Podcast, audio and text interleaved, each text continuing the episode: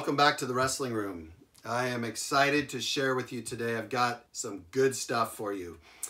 And uh, just want to warn you, uh, my office is here at the back of our property in North Seattle. And believe it or not, on the west side of this wall is our chicken coop. We have five Buff Orpington chickens, and one mama was going a bit nuts just a few minutes ago. So if you hear a chicken, that's what's up. So she's calmed down. She's kind of tucked in, sitting in the sunlight, so I think she'll be all right. But anyway, I've had conversations recently with, with multiple different people, and I'm sensing, and it's not surprising, that there's a fair amount of anxiety moving into the new year. Uh, there's so many questions we all have. I understand that. Um, but there's anxiety moving into this next year, and the media doesn't at all uh, help with this. Of course, they're just heaping us with gloom and doom, and the voices of all the experts telling us how it's going to be so much worse than it was before, and blah, blah, blah. I want to just declare to you, I don't receive that. I believe 2021 is going to be a fantastic year.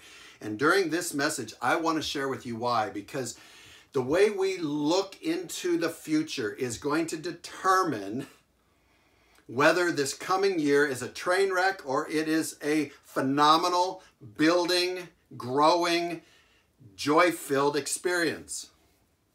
So much of our life is about perspective.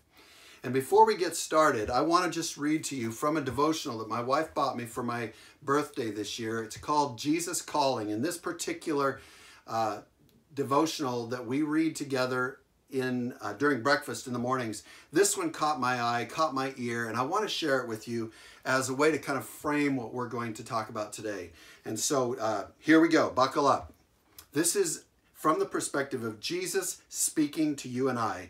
Here's what he says to us I am your refuge and strength, and ever present help in trouble.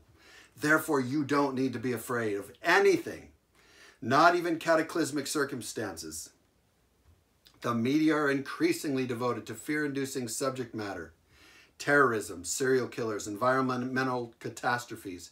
If you focus on such dangers and forget that I am your refuge in all circumstances, you will become increasingly fearful. Every day I manifest my grace in countless places and situations, but the media take no notice. I shower not only blessings, but also outright miracles on your planet. As you grow closer to me, I open your eyes to see more and more of my presence all around you.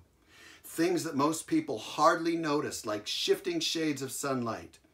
They fill you with heart bursting joy.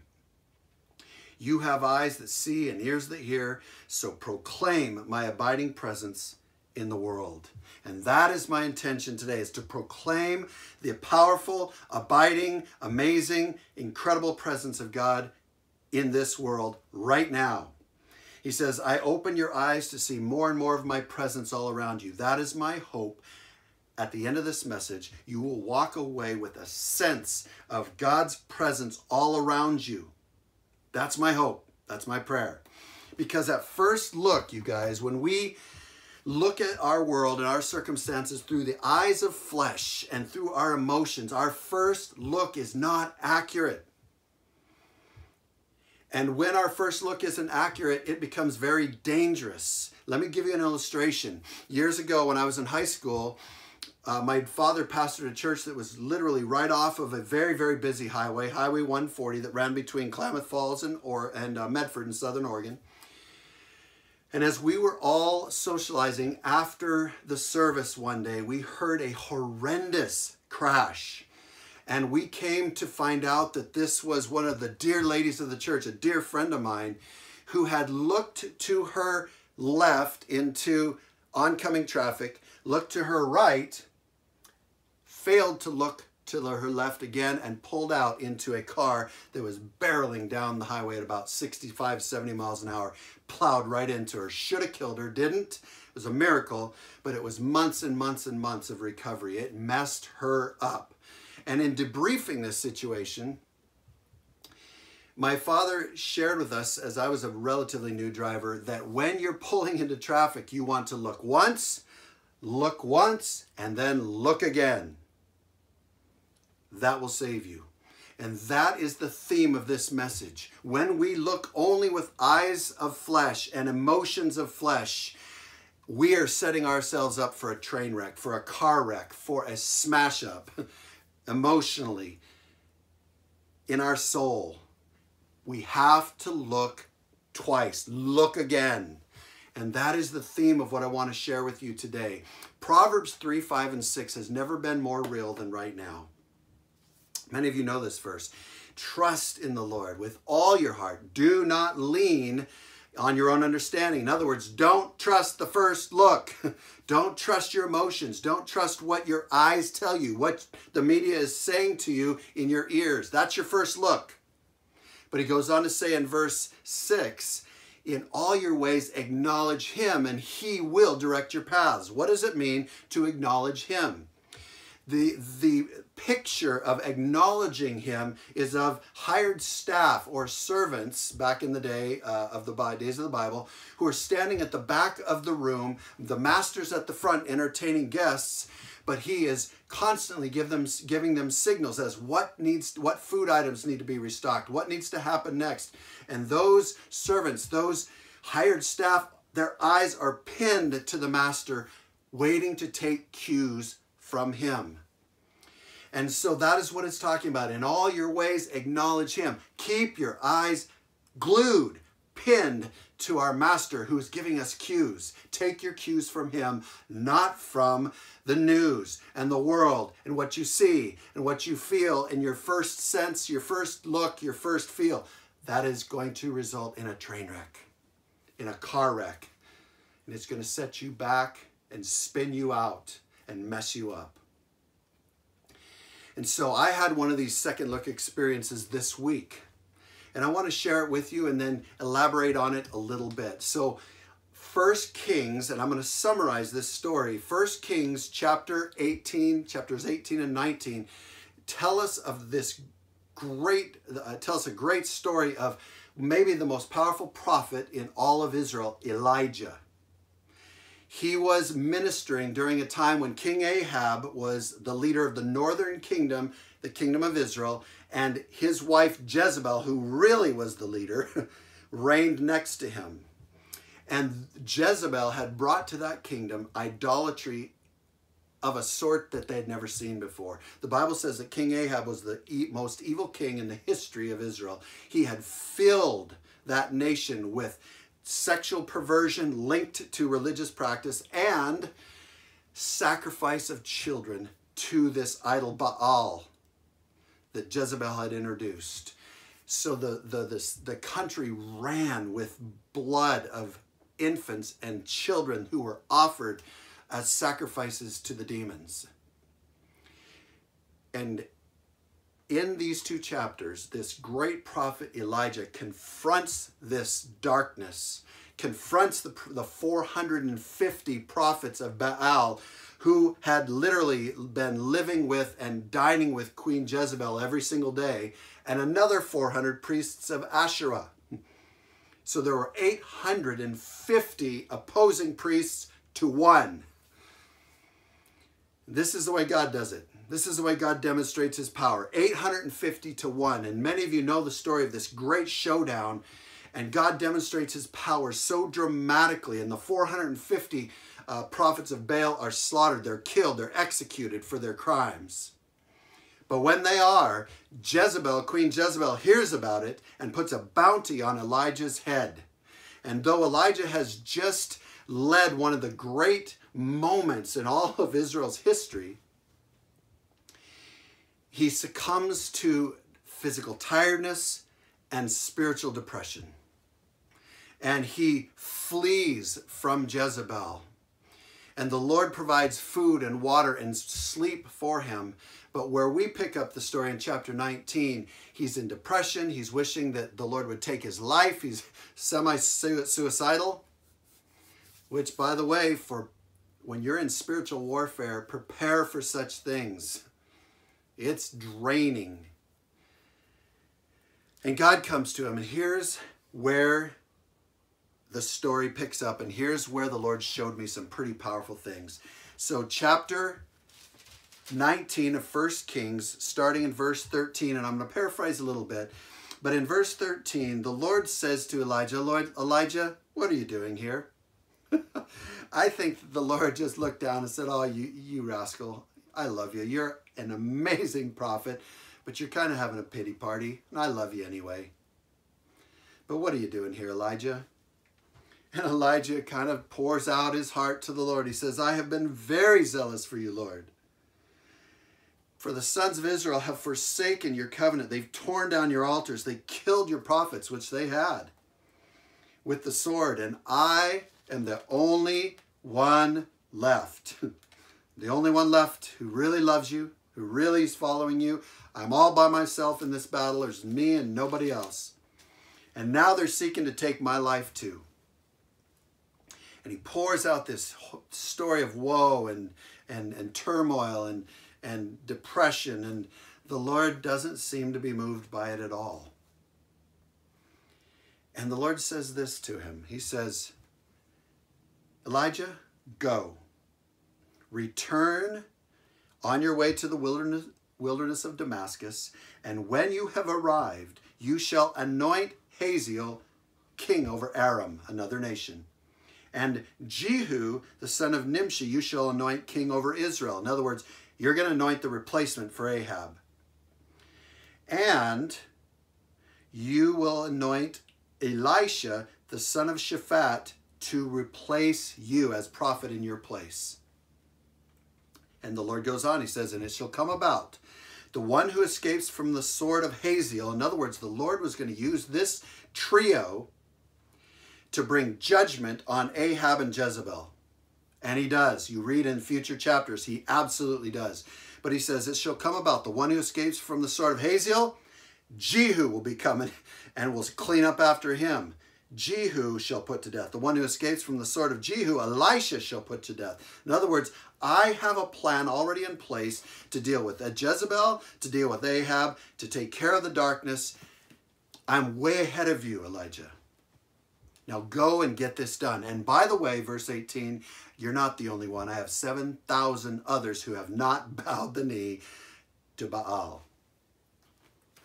And I almost galloped right on past this, thought, oh, that's very neat. But then I realized, wait a minute.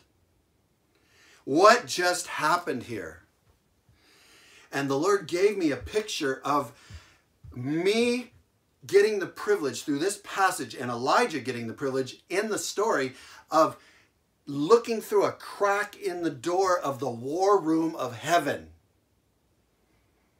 And here's what we see, brothers and sisters, and get this.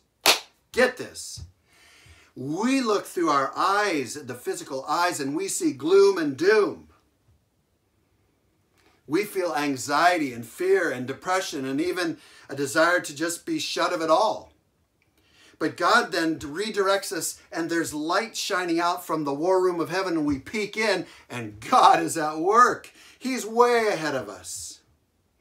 He's got one, two, three, 10, 20, 30 moves. I mean, if you're talking chess, he is so far ahead of the opponent, it's almost ridiculous.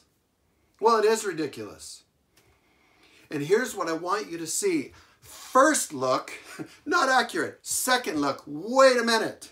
God is dramatically moving the chess pieces on the chessboard of history. And God never loses. He is the grand master of all chess. It almost makes you feel sorry in a moment of weakness for the devil.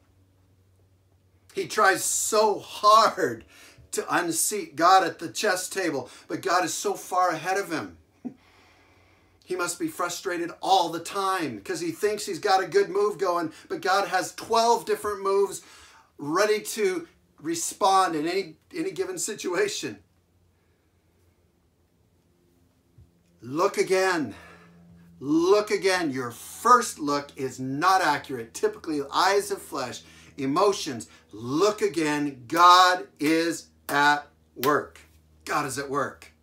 Now, I want to give you a couple more snap snapshots. Because if we don't take this second look, we're going to lapse into a mindset that we see in Jacob in Genesis chapter 42. Let me give you the background. Jacob Given has had a hard life. His own brother has almost wiped him out, come to kill him. His daughter has been raped. His first and favorite wife out of two has died, giving birth to one of their sons. His favorite son, the eldest son of his favorite wife, for all he knows, has been torn to, be, torn to pieces by wild beasts. What he doesn't know is his other sons, by his least favorite wife, 10 sons, have human trafficked Joseph to a bunch of slave traders, and he's down in Egypt. Hang on to that thought because that's the rest of the story. And now there's a famine ravaging the land. You guys know this story, many of you who know your Bibles at all. There's a famine ravaging the land. People are suffering. And Jacob sends his 10 sons to Egypt, where there is a prime minister, a leader who has been raised up and has stockpiled massive amounts of food, literally enough to feed the known world. And so they head to Egypt. They get there and they are immediately singled out by this leader and imprisoned. They're, they are uh, they are accused of spying and they're put in prison. He lets them out of prison three days later. He interrogates them, finds out they have another brother that wasn't there. The youngest brother happens to be the second son by the favorite wife, who is now Jacob's favorite. and he says, Simeon, one of the ten, you're going into prison. You guys go back home, bring back your other brother, the favorite, and get back here. If you don't, you'll never see Simeon again, and you'll never get another bag of wheat or grain to feed your flocks and to survive this famine. So back they go, and on the way back, it gets worse. They open their bags, and in their bags of grain, they're going to feed their animals, is the money they paid for the grain, setting them up to look like thieves. so it just gets worse and worse and worse. So they get back home and they unload this story onto their father, step by step, point by point. And here is what Jacob says. And it's somewhat understandable. This is his first look. He says this you have bereaved me of my children. Joseph is no more. More. Simeon is no more. He assumes that Simeon is going to die in the Egyptian jail. He's the one that was held by the prime minister. And you would take Benjamin, that's the youngest son, now his favorite. And here is his conclusion to all of these things. He says, Everything is against me. Everything is against me. And you can understand this conclusion. Everything is against me. If you look with your eyes and you allow your emotions to rule you, of course that's your conclusion. Everything is against me. God has abandoned me. Why is God allowing this to happen to me? Where is God? Why do bad things always happen to me? Why is life so hard? Why is it always me? Those will be our conclusions. Everything is against me. But you must look again. Keep reading, keep reading, keep reading. Freeze frame there. Freeze the movie. Stop, pause, and then fast forward to Genesis 47, verses 16 or 6 through 13a. In this, in this scene, Remember, the last scene that we have just frozen the movie at is everything is against me. And that's what it looks like first look. Look again. Genesis 47, 6 through 13a. You look at the scene here and you have Jacob and those 10 sons, the 11th, Benjamin, and you have the prime minister. Who is the prime minister? Joseph, the supposed dead son, is the prime minister and you have this family standing in the room with the king of the world, Pharaoh. What? What? And here's what Pharaoh is saying. It gets even better. Here's what Pharaoh is saying. He says this The land of Egypt is at your disposal. In other words, you have keys to the city, you have keys to the whole land. What? then he says to the prime minister Joseph, who has so much favor with him because he's saved the world. God has raised him up to save the world. He says, Settle your father and your brothers in the best of the land. Let them live in the land of Goshen. Friends, this was the Garden of Eden for the world. This was the finest piece of land known to mankind at the time. Jacob is saying, Everything is against me. Freeze, pause, fast forward, now he's literally living in the Garden of Eden. Where was the Garden of Eden? Verse 11 it says, So Joseph settled his father and his brothers and gave them a possession in the land of Egypt, in the best of the land, in the land of Ramses, as Pharaoh had ordered. What is the land of Ramses? It means this is where the kings and the nobility lived. Jacob goes from almost starving to death to living in literally the most lush, beautiful piece of land known to mankind. Look again. God is moving. He's moving the chess pieces on the chessboard of this world, of history. Not everything is as it seems, brothers and sisters. Not everything is as it seems. You must look again. Now, let me give you another snapshot.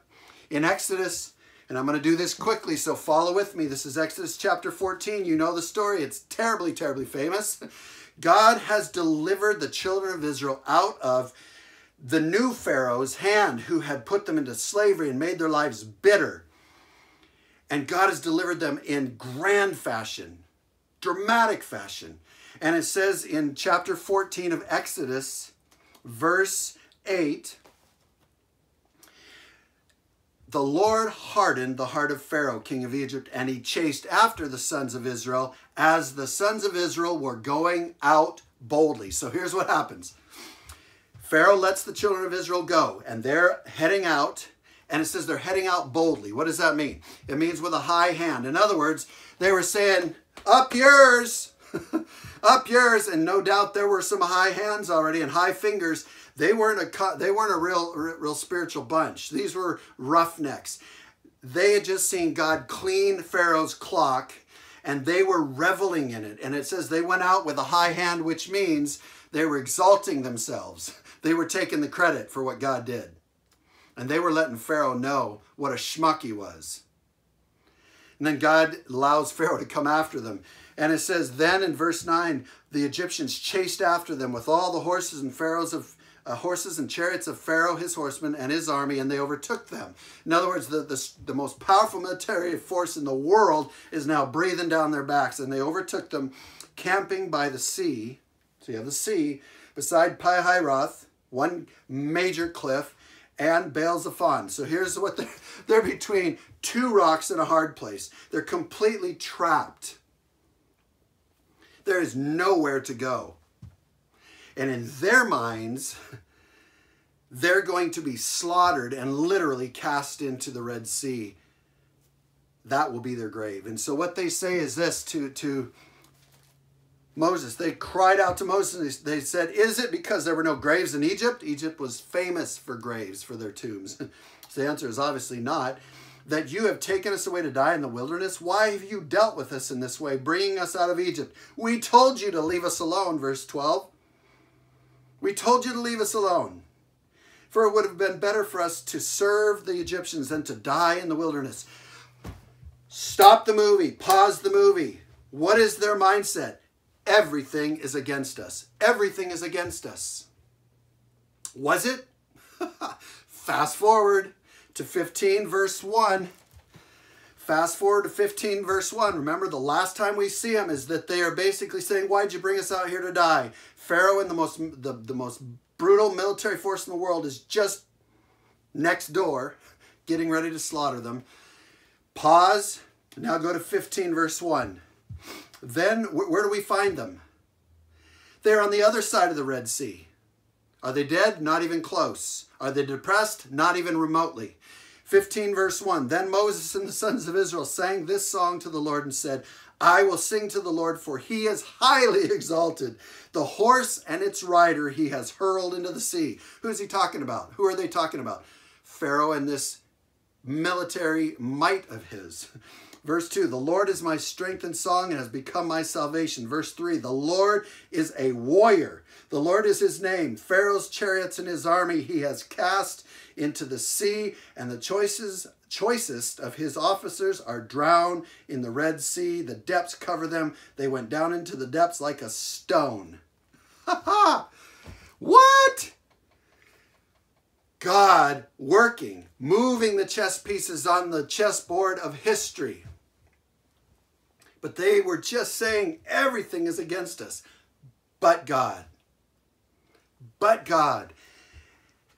Brothers and sisters, there's more. I'm going to give you another one. You've got to look again. You've got to look again.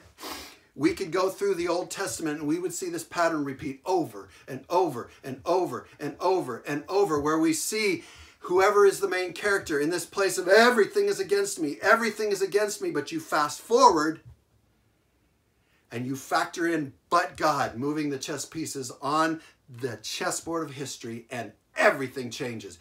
You've got to look again. You've got to keep reading. now you jump into the New Testament we have the Super Bowl of all events and you know this so well if you know Jesus and know his word and love Jesus. You have Jesus himself, this, this carpenter prophet from Redneck Nazareth. And he is turning the nation of Israel upside down with his teaching, with his miracles. And you have these roughneck disciples of his who have abandoned everything. They've left their jobs, they've quit on the spot to serve him, to follow him, to be around him. But in the process of this, he starts talking about his own death, and they're going, wait a minute, time out, stop, stop the bus. You're not going to die, you're going to be king. And he rebukes them as if they're Satan himself dissuading Jesus from his own destiny. And in a late night prayer meeting in the Garden of Gethsemane, the Garden of Crushing, Jesus is arrested by Roman soldiers. And you know the story. He is nailed to a Roman cross. And six hours later, a trained Roman warrior takes his spear and rams it into the side of Jesus, up into the heart of Jesus. And out flows blood and water, meaning his heart had burst. He died of a broken heart.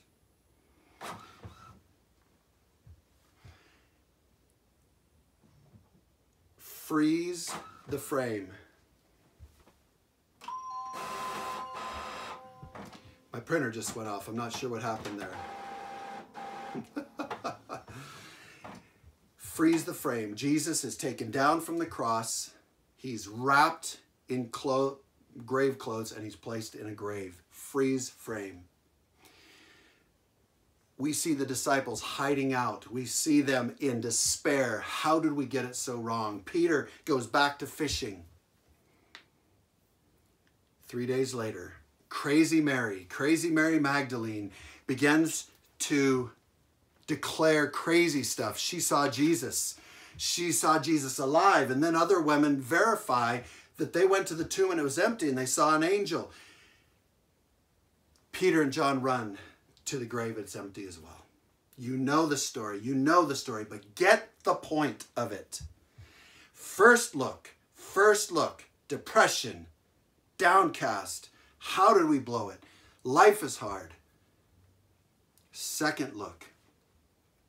God is at work. Listen to what Peter said on the day of Pentecost when he stands up. This Peter who denied Jesus, who was so confident of his faith in Jesus and then denies him three times, weeps bitterly with anguish of how could he have denied Jesus after loving him so much? This same Peter, who is now filled with the Holy Spirit of God, stands up on the day of Pentecost and he declares this.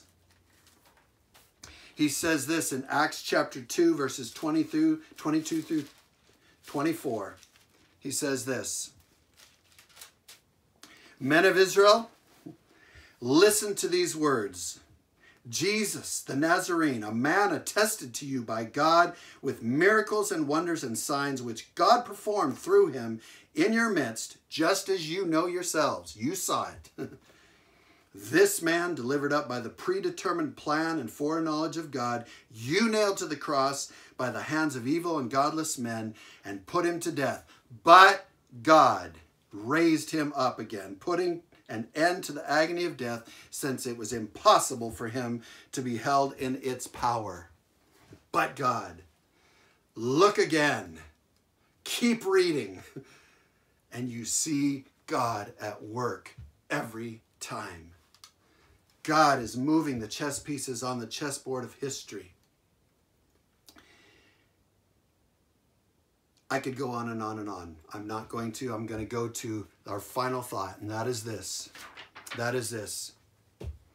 What is going on? I'm going to ask this question. What is going on? What do you see virtually every time when you look again? What is going on in the big picture? Two things. There are two foundational principles at work. Or if you want to look at it this way, there are two rails that the train of history rolls down two rails. Number one is found in Ephesians chapter 1, verse 11, and it says this He, God, makes everything work out according to his plan. Let me read it again. Get this. He, God, makes everything work out according to his plan. The word make is the word energeo, which means God actively exerts and displays his power publicly. God actively exerts and displays his power publicly.